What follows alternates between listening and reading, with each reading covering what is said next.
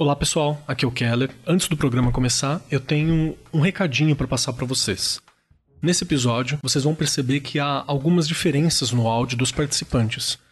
Isso aconteceu em decorrência do momento de isolamento social que a gente está vivendo por causa do coronavírus.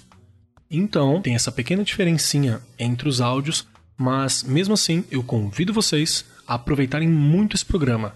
Nele tem informações que são essenciais para todos nós que estamos vivendo esse momento. Muito obrigado, fiquem com um ótimo programa.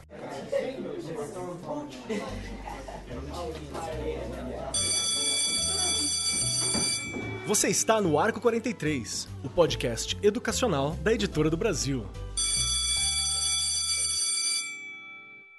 É isso aí, minha gente. Vamos começar mais um podcast Arco 43, o seu parceiro na educação. A gente está aqui para discutir educação de uma maneira bacana, trazendo informação, com gente inteligente, gente muito bonita, que vocês não conseguem ver porque a gente está no podcast, né? Não tem vídeo. Mas somos muito bonitos, garanto para vocês. Hoje nós estamos aqui começando leve porque o assunto vai pesado, o assunto vai ser complexo. Hoje a gente vai discutir e conversar um pouquinho sobre o coronavírus que é um sujeito que dispensa apresentação ultimamente no Brasil e no mundo, mas tem assolado o Brasil desde o início de março, mas já está aí tocando terror no mundo desde novembro. A gente vai discutir um pouquinho isso. E como sempre, né? Esse já é o nosso segundo podcast, acostume-se com isso. Eu não estou aqui sozinho. Estou aqui com a presença da minha parceira sempre presente, a Regiane. Dá um oi aí, Regiane. Olá para todos, agradecendo a presença, né? A presença aí virtual dos nossos convidados.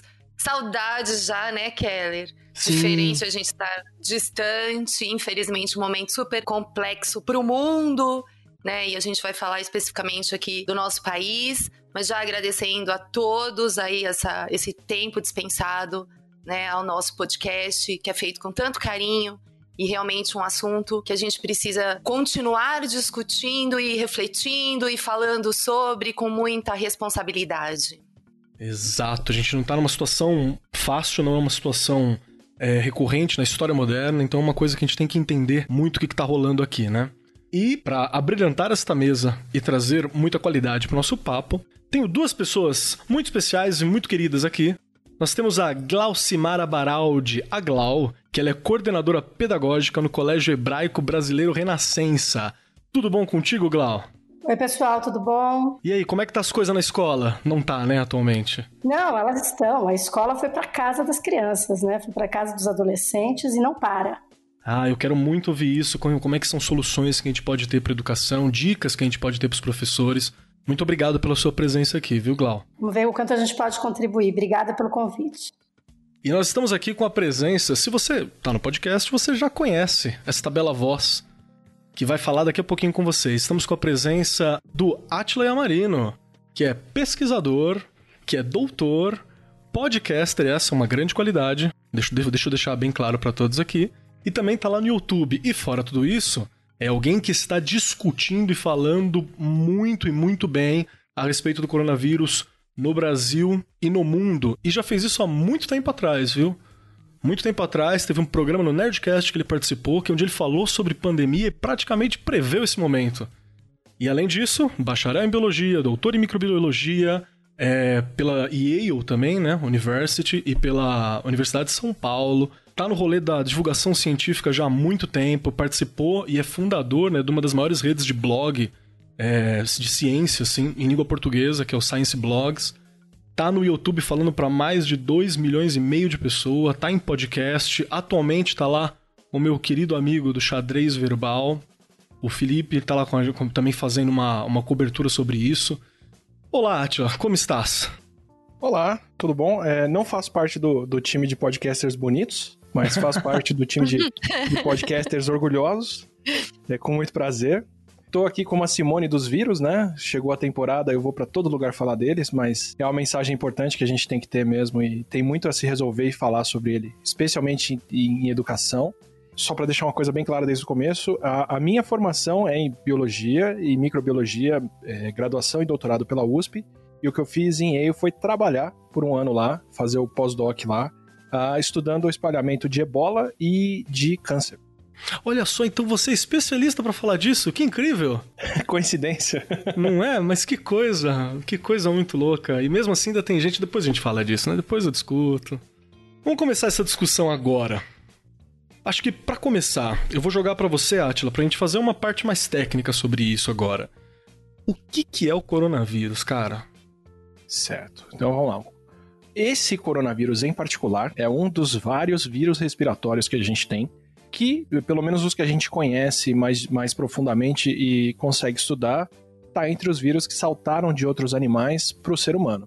Porque o ser humano, até muito pouco tempo atrás, não era tão gregário e não vivia em grupos tão grandes. Então a gente não carrega tantos vírus respiratórios conosco há muito tempo. Dos nossos vírus respiratórios preocupantes recentemente são todos importados. A gente importou o influenza de aves migratórias, patos, gansos e até galinhas.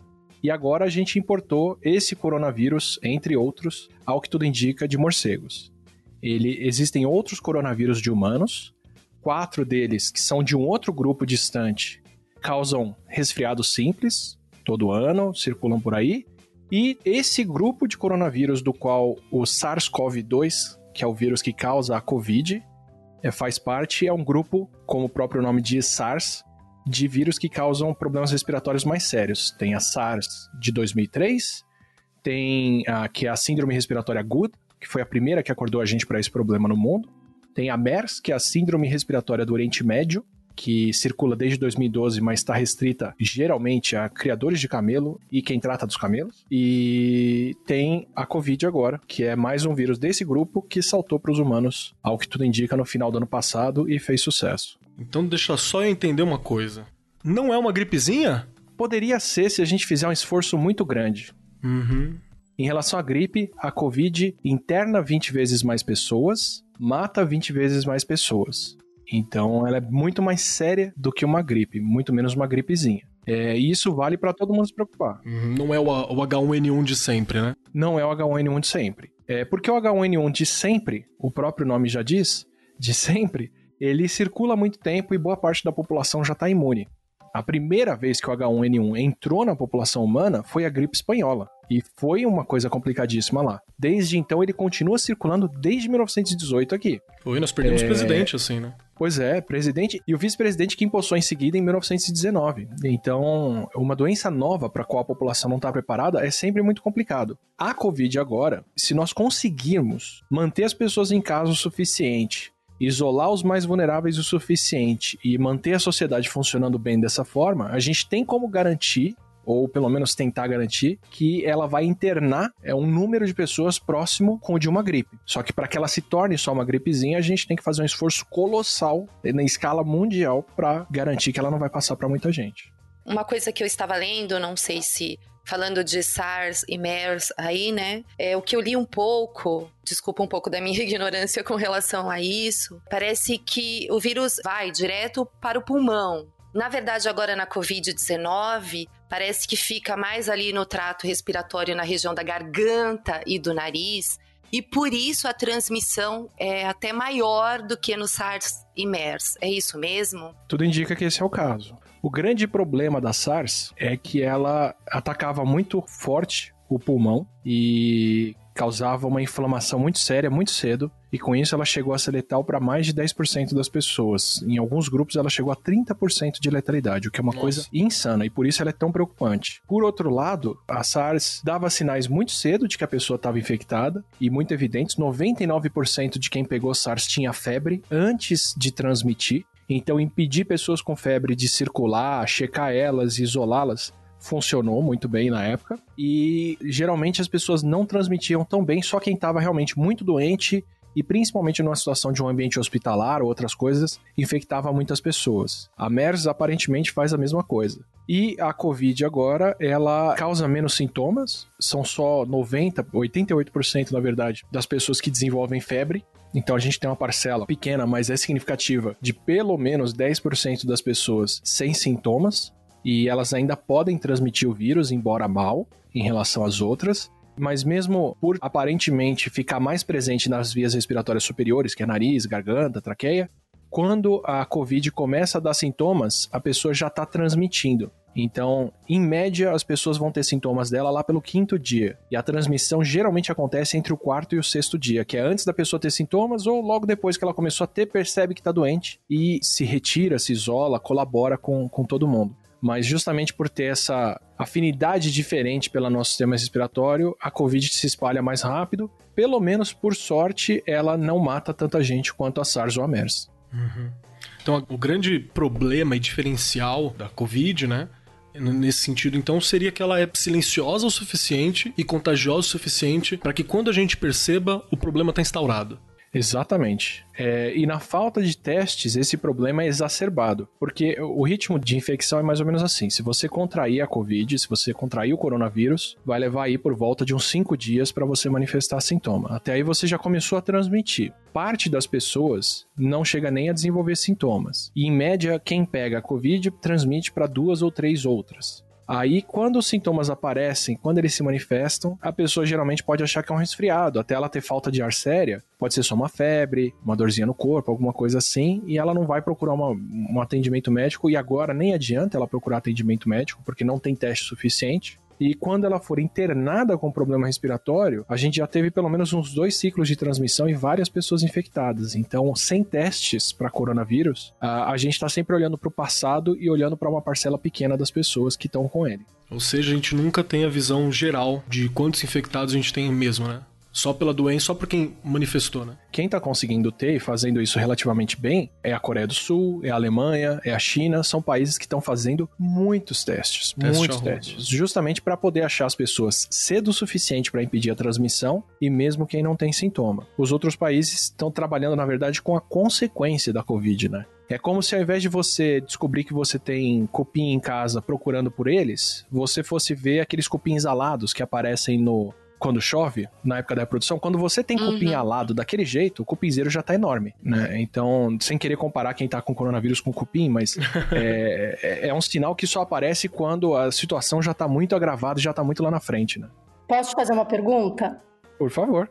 É, apostar na, na possibilidade de, de contagiar por exemplo, os mais jovens, né, contagiar esses grupos que não são considerados grupos de risco para criar uma imunidade na população diante desse quadro é uma temeridade. Então, por um tempo, aparentemente, a gente ficou muito é, enviesado pelo tamanho do esforço que a China fez. Ah, nas palavras do corpo técnico da OMS, dos cientistas que foram para a China avaliar como foi a resposta que eles deram para a Covid lá, é, o que a China fez foi o esforço mais agressivo, mais rápido, mais integral e mais coordenado que a humanidade já viu para conter uma doença.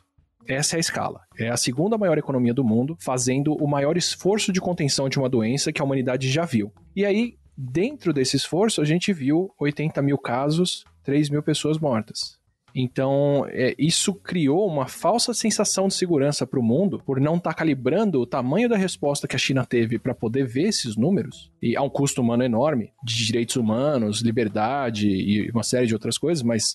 É, e aí, quando a gente olha para esses números, a gente acha que isso não é sério. Até o vírus aparecer na Itália, no Oriente Médio, é, no Irã e na Coreia do Sul. E aí a gente tem uma real dimensão de quão rápido ele se espalha quando a gente teve a dimensão do quão rápido ele se espalha, esse pensamento de que pelo menos a gente consegue controlar a exposição das pessoas para uma parte da humanidade desenvolver é, imunidade, a falha dele ficou muito evidente, que é o seguinte: o tempo para um surto tomar um país, se nada for feito ou se os esforços forem mal orientados, é de quatro ou cinco meses para ele tomar o país. Então, se não existe coordenação para impedir o vírus de entrar, e nenhum país conseguiu ter essa coordenação, muito menos ainda para garantir que só uma parte das pessoas vai se infectar. Depois que a gente viu como ele se espalha, a gente descobriu que ele vai fazer isso muito cedo, e isso encurtou o tempo de resposta para qualquer coisa. Então hoje, sabendo o que a gente sabe sobre a facilidade com que ele se espalha e o potencial que ele tem de infectar muita gente, e aí embora a letalidade dele seja relativamente baixa,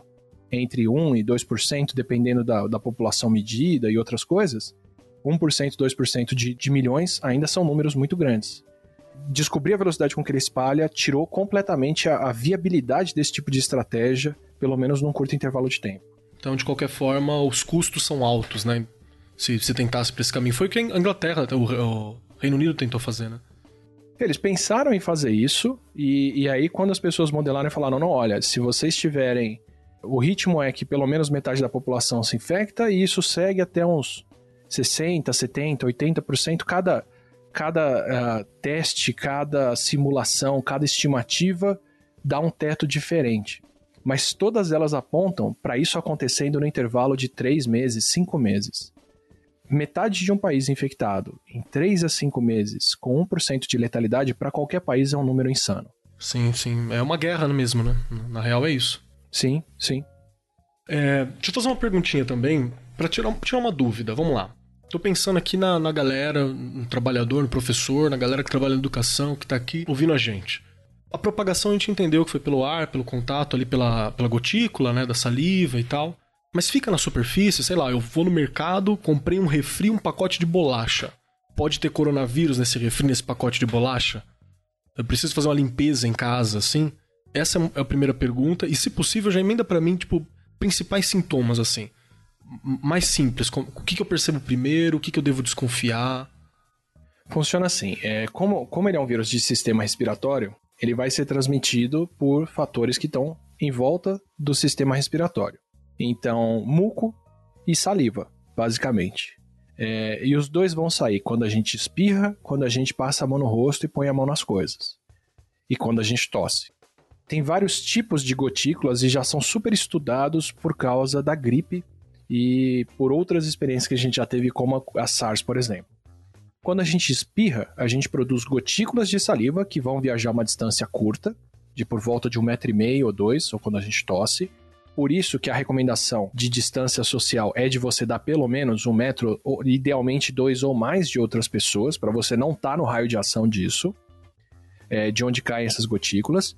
Se essas gotículas ou se esse muco cair na superfície de outras coisas, o vírus pode durar naquela superfície, e quanto mais lisa aquela superfície, maior a tendência do vírus durar ali. Então, plástico, metal, o vírus dura até dias.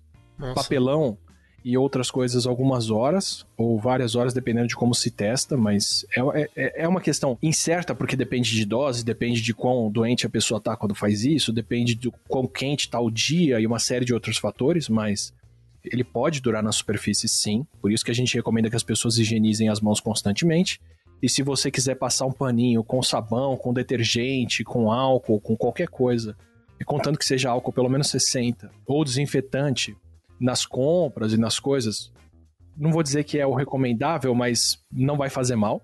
É, pode ser uma boa. E se a pessoa tosse ou espirra num ambiente fechado, além das gotículas de saliva, e além da mão passar no muco, passar nas coisas e passar nas coisas, num espirro, numa tosse, a gente pode produzir um tipo de partícula muito fina de saliva, que é o aerosol. O aerosol são gotinhas muito pequenas de saliva que podem durar bastante tempo no ar, até 3 horas.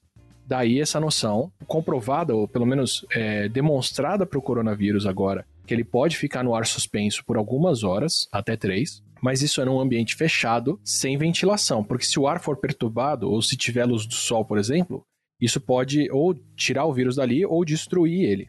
Então, por isso que ele é mais transmitido em ambientes fechados, em grandes aglomerações, talvez seja mais transmitido no inverno, porque o ar frio preserva essas gotas no ar por mais tempo e o ar, o ar seco, principalmente, preserva essas gotículas por mais tempo.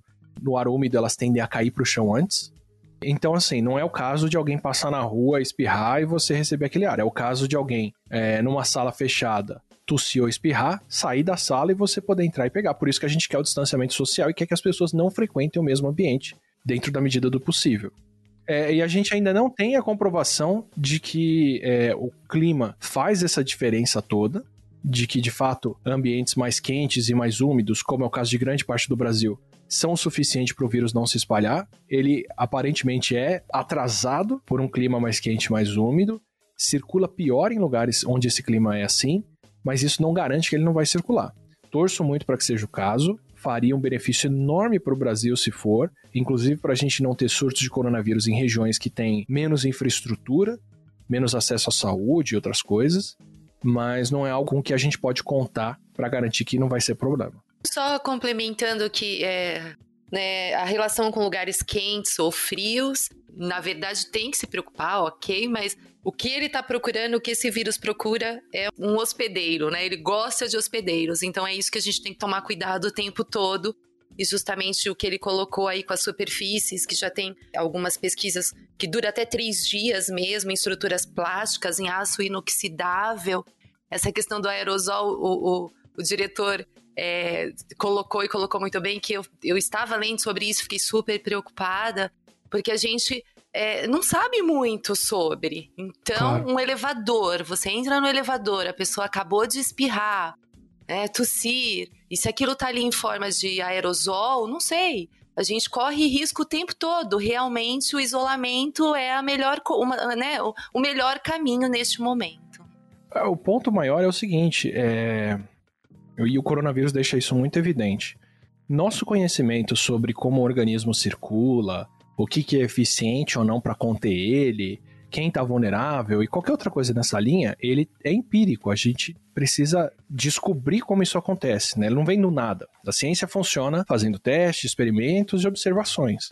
E ainda não teve tempo suficiente de ter testes, experimentos e observações em torno do coronavírus para uma série de coisas. Então, será que ele se transmite bem nessa condição? É o caso de testar. Será que é, tal é, medicamento pode funcionar contra ele? É o caso de se testar. Para tudo isso a gente precisa testar. Mas como o intervalo de, de transmissão dele é tão curto e o potencial dele tomar conta de um país é tão rápido, para ter tempo de testar e desenvolver esse tipo de soluções que a humanidade tem toda a prática em fazer, a gente tem que ganhar esse tempo isolando as pessoas. No fim, a briga não é só contra o, o Corona, né? Contra o tempo também. E não, a grande vai, briga é né? é contra o tempo. Uhum. Dado tempo suficiente, a gente pode transformar ele num problema da escala de uma gripe. Ok. Então a gripezinha pode ser um dia, né? Tomara, tomara. Pra gente conseguir fazer isso, depende da humanidade inteira se esforçar agora para fazer isso. É, estamos tentando. É, uns com mais sucesso, uns com um pouco menos, né? Mas vamos na fé. E sintomas, cara? Talvez eu esteja. Como é que eu faço? É, os sintomas geralmente são: a primeira coisa que aparece, ou uma das coisas mais comuns, é a que 88% das pessoas têm, é febre. Além da febre, tem a dor de cabeça, tem a tosse seca, que também é bastante comum, pode ter dor de barriga e algumas outras complicações mais raras. E ah, o sintoma que até não é tão comum, mas é um sintoma que é uma assinatura muito forte da Covid, que é a falta de ar é, na presença de qualquer um desses, e aí o melhor que as pessoas podem fazer, por exemplo, para saber se, putz, eu saí, fulano talvez estivesse com coronavírus, Beltrana descobriu depois que tava, como é que eu tô? Pega um termômetro e vai medindo a sua temperatura constantemente, porque esse é um dos sinais mais comuns que tem. E se aparecerem outros sintomas, como a falta de ar, é um sinal muito forte de que você tem. Mas na presença de febre ou qualquer outra coisa, já se isola, vai para o seu quarto, vai para um canto da casa, busca o distanciamento social das pessoas, porque mesmo se essa febre passar depois de dois dias, não faz mal nenhum tentar não transmitir isso para os outros. Um cuidado com os outros com também, certeza. não só com você, né? Exato. É a consciência mesmo, de você pensar no outro, que é o que a gente tem que ainda é, aprender, né? Tipo, é. passou os meus é. sintomas, eu não tenho certeza se eu tive ou não, se, se o meu né, organismo reagiu de tal forma ou não, até porque é tudo muito novo. Então, se sentir alguma coisa, acho que estou com alguma coisa, realmente me cuido e tento me afastar aí das pessoas, é, porque a gente acaba achando que não é nada e, claro. e, e acaba tá transmitindo, né, na Exato. verdade. E, e, assim, é um balanço cruel, porque a gente tem que, ao mesmo tempo, pacificar as pessoas, porque não é um motivo para pânico, deixar claro para elas que a maioria das pessoas vai ter mais febre, dor de cabeça, e outras coisas do que qualquer complicação, né? 80, 90%, dependendo da faixa etária das pessoas, não, não desenvolve sintomas sérios o suficiente para ir parar no hospital. Então isso é uma coisa que a gente reforça constantemente para ninguém ficar em pânico. Mas ao mesmo tempo, fala isso mascara que 10% das pessoas com sintoma é um número bem alto ainda. Quando eu vou lá e falo, olha, se você é jovem, se você tem menos de 19 anos, você não está em grupo de risco, né? Crianças não estão em grupo de risco para pacificar os pais ao mesmo tempo, eu tô deixando de falar que existem crianças com imunodeficiência, existem crianças transplantadas, existem crianças que. Problema é, respiratório, né? Com problemas respiratórios, que passaram por quimioterapia, que tiveram é, algum procedimento médico importante, que não podem pegar o vírus de qualquer forma. Então, é, é, até difícil de a gente conseguir manter um balanço entre pacificar as pessoas e garantir para elas que, para a grande maioria, não tem risco de complicações, mas também conscientizar elas, porque 2, 3, 5% de chance de complicação para algo que tem o potencial de atingir 100, 150 milhões de pessoas é um número muito alto ainda. Então, se a gente já está chegando num ponto que eu acho, acho importante aqui para a gente discutir, especialmente por a gente estar tá falando de educação a maioria do tempo. Vou dar um exemplo, ó. Eu sou professor de escola pública, e pouco antes, assim, do Covid, do Corona e tal, eu tava dando aula de Idade Média e eu falei de peste negra, né? E aí, já aproveitei um, um, determinado momento, juntei os líderes de sala e a gente conversou um pouco sobre o que, que era o coronavírus e tal. E muito baseado nas suas lives, então agradeço muito, muito isso que foi ali reproduzido em sala por mim. E aí nessa conversa eu cheguei pro molecado e falei, gente, olha, a maioria de vocês deve estar tá fora desse grupo, né? Mas vocês têm um problema que é a questão de que vocês são muito juntos, a juventude tá sempre aqui, o pátio não é muito grande, tá todo mundo colado, não dá pra gente ficar um metro e meio, dois metros um do outro. Então acaba que vocês são grandes vetores disso, né? Vocês podem um pegar a doença, não dá nada, mas pode passar pro colega, levar pro pai, levar pro vô, que vai ser mais problema. Aí teve até um, um menino que levantou a mão e falou assim: Ô professor, você tá falando que a gente é que nem o rato? Né, da, da peste negra? Aí eu falei, é, só que mais bonitinhos, né? Quase isso. Vocês estão quase entendendo. Mas eles pegaram. Então, o que eu quero dizer com isso? Qual que é a importância, então, da gente é, dar essa parada no convívio escolar comum? É justamente por serem vetores? E eles são apenas vetores, né? São, são vários motivos, né? Eles uh, não são apenas vetores, podem ter complicações. É, eles também são uma forma de pressionar os pais a terem que ficar em casa e sair no convívio, porque o governo é, não pode chegar e falar tem que fechar as empresas. Mas se o governo fala, vamos fechar as escolas públicas, as empresas têm que fechar para dar espaço para os pais receberem as crianças em casa. Como educadores, a gente tem um papel agora para ajudar eles a entenderem o que está se passando e o que vai se passar, na verdade, né? Porque eu torço para que isso não aconteça, mas uma situação como foi a situação da Itália, como a situação da Espanha é, aparentemente vai ser muito pior, muita gente vai perder os avós, muita gente vai perder vizinhos, é, isso vai deixar marcas. Então, como todo problema em escala global é uma oportunidade de muito ensino interdisciplinar, tem geografia para ser ensinada, tem história para ser ensinada, tem biologia para ser ensinada, tem química para ser ensinada quando a gente fala de como desinfetante, detergente e outras coisas funcionam, tem física para ser ensinada para falar de por que, que uma gotícula fica no ar ou não, ou é por que, que a, a luz do sol pode ser esterilizante tem a... toda uma questão discursiva. Perfeito. Tem toda uma questão. Ah, essa eu vou deixar à parte porque essa merece uma análise muito boa. É, tem toda uma questão de, de matemática para entender progressão geométrica, crescimento, porcentagens, proporções. Função, é... função exponencial. Exato. Função exponencial, é, é, frações, uma série de coisas. E tem, eu acho que é o campo mais rico para se fazer até, porque é um campo que para mim é muito precioso e é, e é fundamental para a sociedade aprender a lidar com isso, que é o campo da comunicação.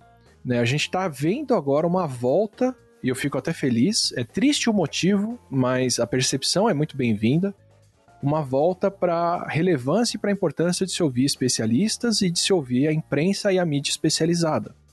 Então, no meu dia a dia, pode ser mais fácil de eu saber de um problema no bairro, na empresa ou em alguma coisa pela rede social numa pandemia, se eu for me informar só por redes sociais, eu vou estar tá mal informado. Porque tem boatos circulando, porque tem pânico, porque tem ansiedade, tem luto. Vou lavar a mão com vinagre. Uma, tem uma série de, de, informações erradas, inclusive nocivas, como essa de, de, do vídeo do, de que o álcool gel não funciona, ou de que é só uma gripezinha e os idosos podiam sair na rua, que o coronavírus nunca matou ninguém que são muito importantes para inocular e vacinar as crianças com os, os, estudantes com a noção de leitura crítica da mídia. Né? Eles podem fazer uma mostragem muito rápida de ver o que, que circulou nas redes sociais deles e dos pais ou dos próximos e o que, que circulou na imprensa. É, o que, que, o que, é reforçado e o que, é contradito entre uma mídia e outra. Ou qual que é o consenso científico para isso, né? Está sendo uma oportunidade didática para todos, para a sociedade reavaliar um pouco como a gente se comunica e qual a importância que a gente dá para meios de comunicação, mas também é uma oportunidade pedagógica é, ímpar.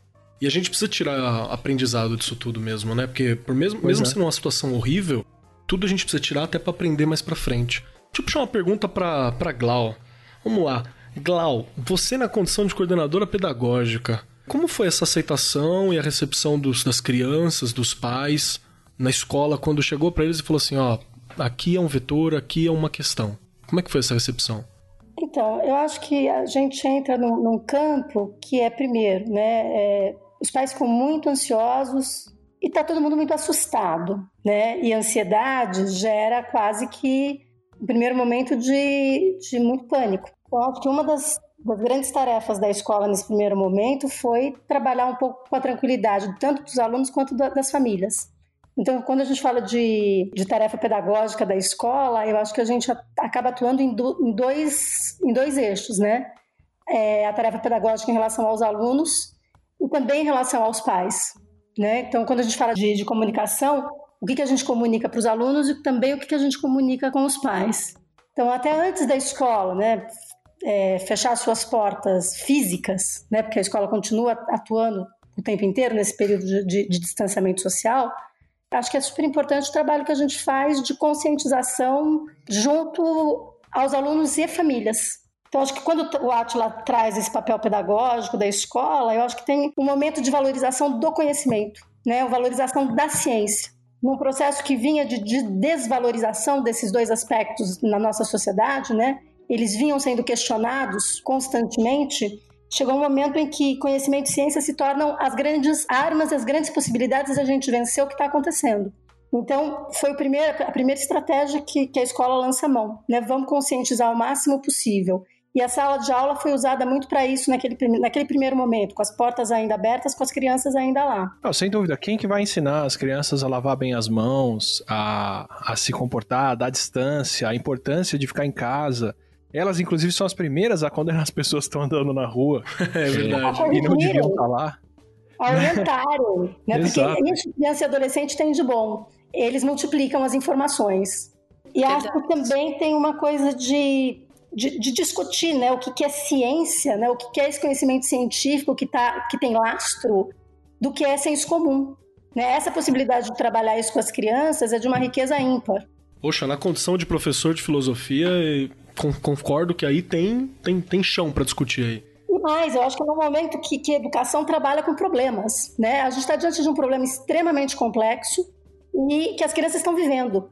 Né? E é trazer esse problema para a discussão o tempo inteiro. E, e, justamente mostrar como esse conhecimento é construído. Né? Agora, como eles estão todos em casa, a gente pode fazer isso online, por exemplo. Quando você tem dois, três professores online com eles, essa discussão uhum. acontece. E acho que tem um outro elemento aí essencial, né? fora esses conhecimentos todos que a gente traz da história, da geografia, da física, da biologia, da química, né? É, eu insisto nas questões discursivas, como é que esses discursos vão sendo construídos e os efeitos que eles causam na gente, né? que isso também é tema de discussão na escola. É, eu acho que tem um aspecto que a escola vai ter que cuidar muito, especialmente nesse momento do distanciamento social, que é o campo das afetividades e, os, e o campo das subjetividades. Se a princípio daquela sensação de oba, a gente está em casa, parece que é férias, com o tempo vai dando uma tristeza, né? Falta convívio, é. né? Você sente a ausência ali, né? Por um lado, eu acho muito bom porque vai ser uma geração que vai ter um contato inédito com os pais, que há muito tempo a gente não tinha, né? Eu, eu ouço meus vizinhos Sim. aqui, eu ainda não tenho filhos, mas eu ouço meus vizinhos cantando com os filhos, fazendo musiquinha, fazendo brincadeiras, e claro, pais são amorosos sempre, e querem o melhor para os filhos sempre, mas é, a, a, gente não tem esse tempo de convívio com as crianças nos últimos 100 anos. Exato. Verdade. Existe esse lado positivo disso também, mas com o tempo, né, e com o desgaste, especialmente se a coisa se prolonga, com certeza tem uma série de emoções e situações para aprender a lidar também, né? E que é, um, é parte do processo educativo, inclusive ali dentro de casa, né? Isso eu acho que é importante mesmo. Regi, e aí, como é que foi? Com os pequenininhos, né? Olha, foi bem complicado. O primeiro dia, né, que era aquela semana que parcialmente a gente ia parando ali todo o funcionamento da escola, né, físico. É, fui para o portão, sete horas da manhã, na segunda-feira. E a gente conversando com os pais, olha, quem já puder ir deixando em casa, quem tem alguém, né, pode ir deixando. Olha, alguns olhavam pra gente, foi de arrepiar. E diziam assim: o que tá acontecendo? Gente, isso há 15 dias atrás. Né? O que tá acontecendo? E aí a gente começava a explicar e eles, não, imagina. Vai, fio, fio. Assim, fio. Pode entrar, pode entrar. Beijo, beijo. né? Pode entrar.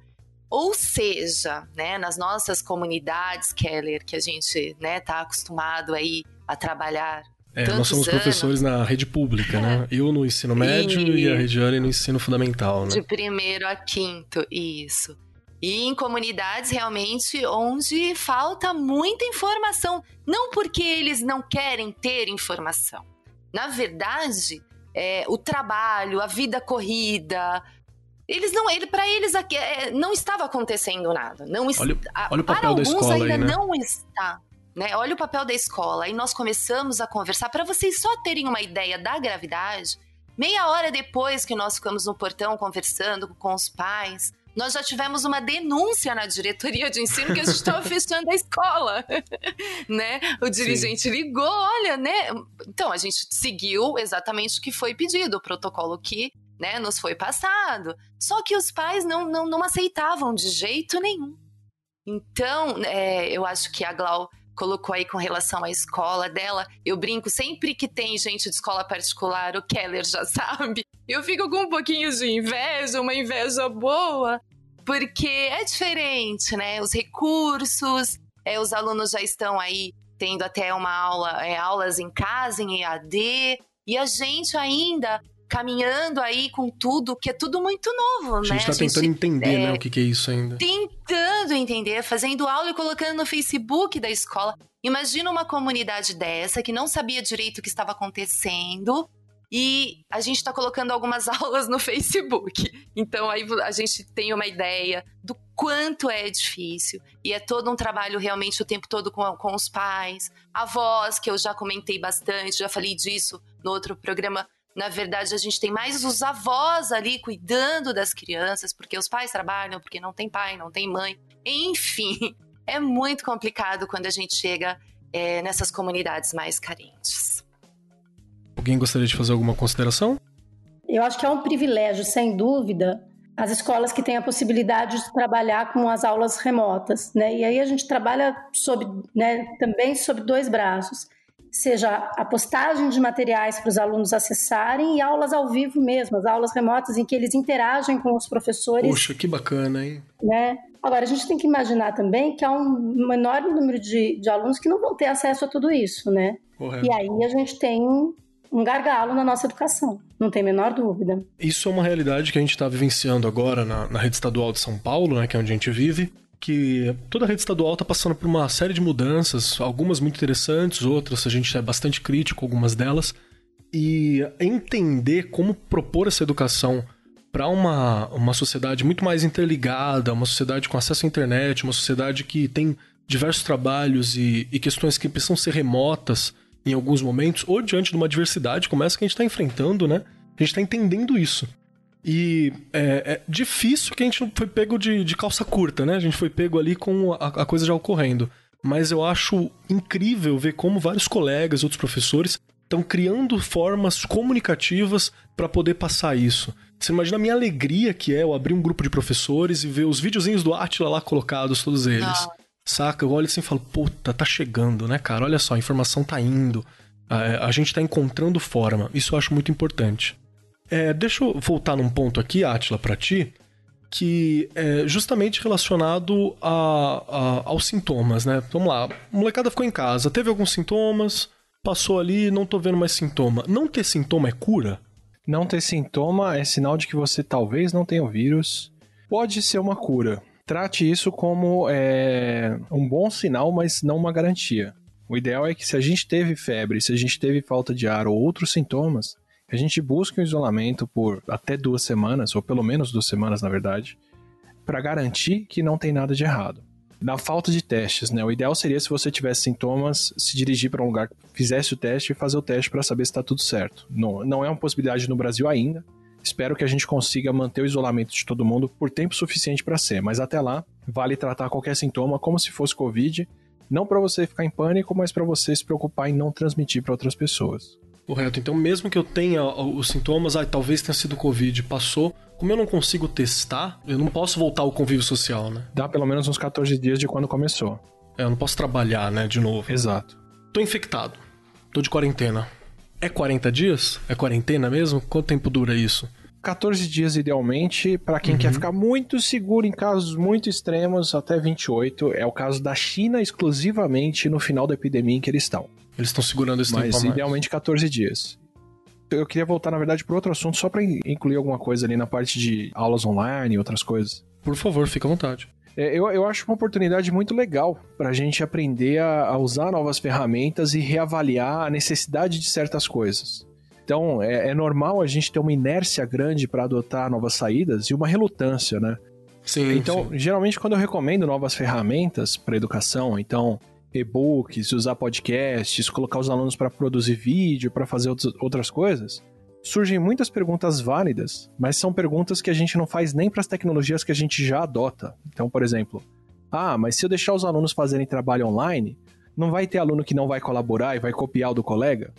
Vai, mas isso já acontece em sala de aula, né? Se eu pedir para eles assistirem um vídeo, ele não vai se distrair assistindo o vídeo com outra coisa? Sim, mas né, já, já é um problema válido para qualquer outra situação. Então a gente tem uma certa relutância a adotar é, novos métodos, novas tecnologias. E com a Covid agora, um aspecto pouco positivo disso é que a gente ganha flexibilidade e compreensão das pessoas para testar essas coisas. Então eu mesmo nunca tinha usado canal de Telegram para fazer postagem, nunca tinha tentado fazer vídeos curtos para Instagram para poder espalhar isso no, no WhatsApp.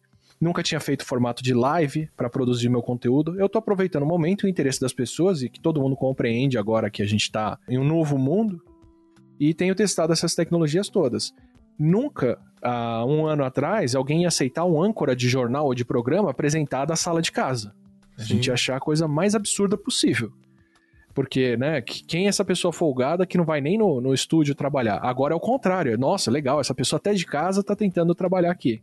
Então é um bom momento para a gente aproveitar que está todo mundo disposto a mudar um pouco os meios e ensaiar outras coisas, como dar aula à distância, como recomendar material que os estudantes podem ver em casa, que eles podem aprender por conta própria, como passar um trabalho para eles usarem uma ferramenta como Trello, Telegram ou outras ferramentas de colaboração para fazerem em grupo, mas distantes. É um bom momento para a gente testar novas soluções que depois, quando a situação voltar ao normal, ou ao novo normal que a gente pode ter depois, uhum. é, a gente conseguir aproveitar esses novos hábitos, o que a gente aprendeu que é bom com isso, né? Exato. E aí, de novo, né, o papel da escola nesse processo. Às vezes tem muita gente que fala, ah, mas isso não tira o protagonismo do professor e tal. Na verdade, não. É, gente, é o professor que está dirigindo isso, né? é, é a chance da escola de estar tá na vanguarda, inclusive, da comunicação, que é um papel que muitas vezes está tão relegado ao, ao, atraso, né? Você vê estruturas escolares que se assemelham muito a 100 anos, 200 anos, é uma coisa muito... Sim, de uma estrutura muito próxima ainda, né? e em última análise, quem tem que aprender são os alunos. É, eu nem sei se o protagonismo deveria estar no professor, nesse uhum. sentido. É, claro, a gente tem um papel fundamental de, de conduzir a situação, mas em última análise, quem tem que passar pelo processo são os alunos e não nós o que o Atila colocou excelente. A gente realmente tem que aprender aí. Na verdade, há muitos professores que ainda precisam aprender a mexer nas novas ferramentas. Eu acho que até a partir do sexto ano, acho que a Glau até pode me ajudar nessa parte como coordenadora. A partir do sexto ano, a gente consegue lidar muito bem com essas é, videoaulas, é, né? As discussões ali, até montar podcast com, as, com os adolescentes, enfim. Agora, quando a gente tem as turminhas ali de primeiro a quinto que ainda está em processo de alfabetização, como é difícil pensar em alfabetização em casa feita por algum responsável. Claro. Eu tô quebrando a cabeça com relação a isso. Ontem inovei um pouquinho aí, fiz, fiz uma atividade de casa pensando nas crianças e falando diretamente com os pais com relação a ajudar na alfabetização, mas não é fácil porque os pais não são professores. Quando o aluno consegue até, que nem o Atila colocou, é, ir fazendo sozinho ou não ir fazendo, copia de um, copia de outro, enfim, né? Ou não copia, realmente faz ali o que tem que ser feito. Mas a, a criança não, né? Aquela criança de seis aninhos que teve um mês de aula, nem um mês direito, estava aprendendo a escrever o nome. Como é que a gente vai fazer? Então, as nossas preocupações como professor, como coordenador, como diretor, é imensa com relação principalmente ao processo de alfabetização, porque eles não sabem ler nem escrever.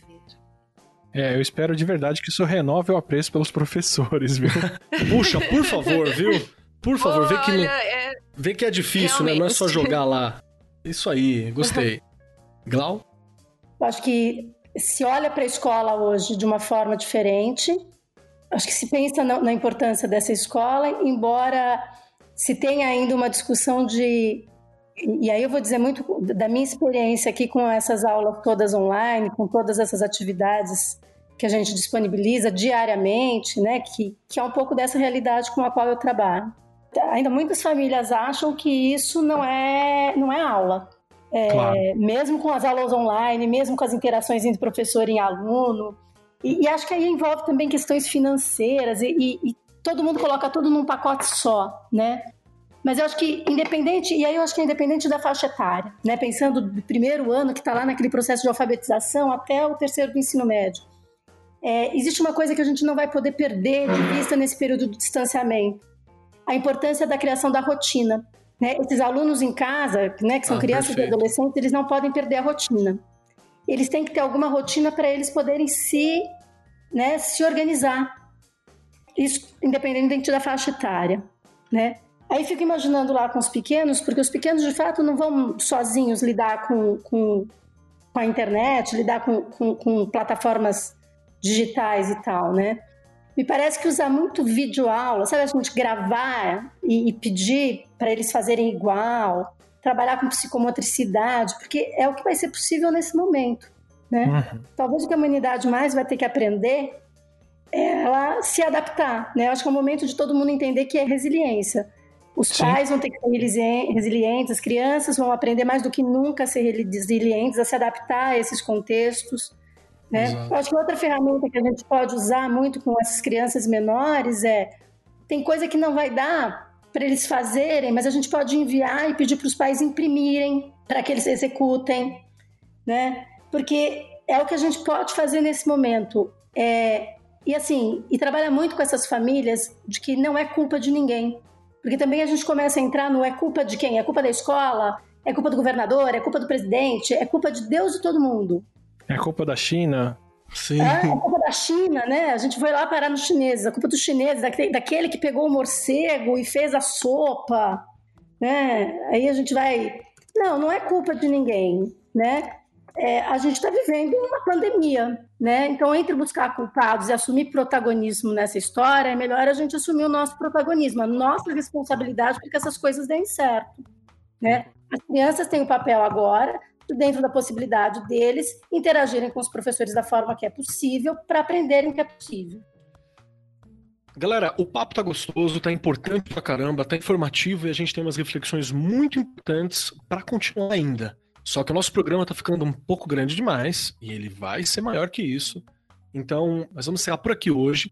Eu agradeço muitíssimo a presença de todos vocês, agradecemos muito essa oportunidade de poder discutir, tá levando informação para os ouvintes que estão aqui com a gente.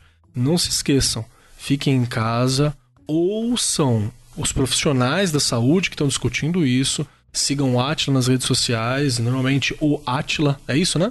Exatamente. Quem precisar de mais informações, por favor, tem as lives no YouTube, tem vídeo no canal do Telegram e assim vocês podem ter acesso a mais informações.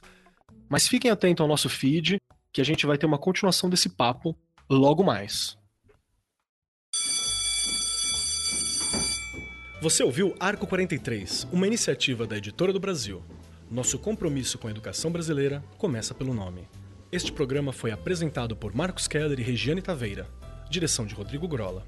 Gravação e edição André Plácido. Produzido pelo Departamento de Marketing da Editora do Brasil. Gerência de Marketing Helena Poças Leitão. Coordenação de Marketing Léo Harrison. Siga-nos nas redes sociais: facebook.com/barra Editora do Brasil, twitter.com/barra Editora do Brasil, instagram.com/barra Editora do Brasil underline oficial e youtube.com/barra Editora do Brasil. As opiniões expressas no programa são de responsabilidade dos respectivos convidados e não expressam necessariamente a opinião da Editora do Brasil ou de seus colaboradores.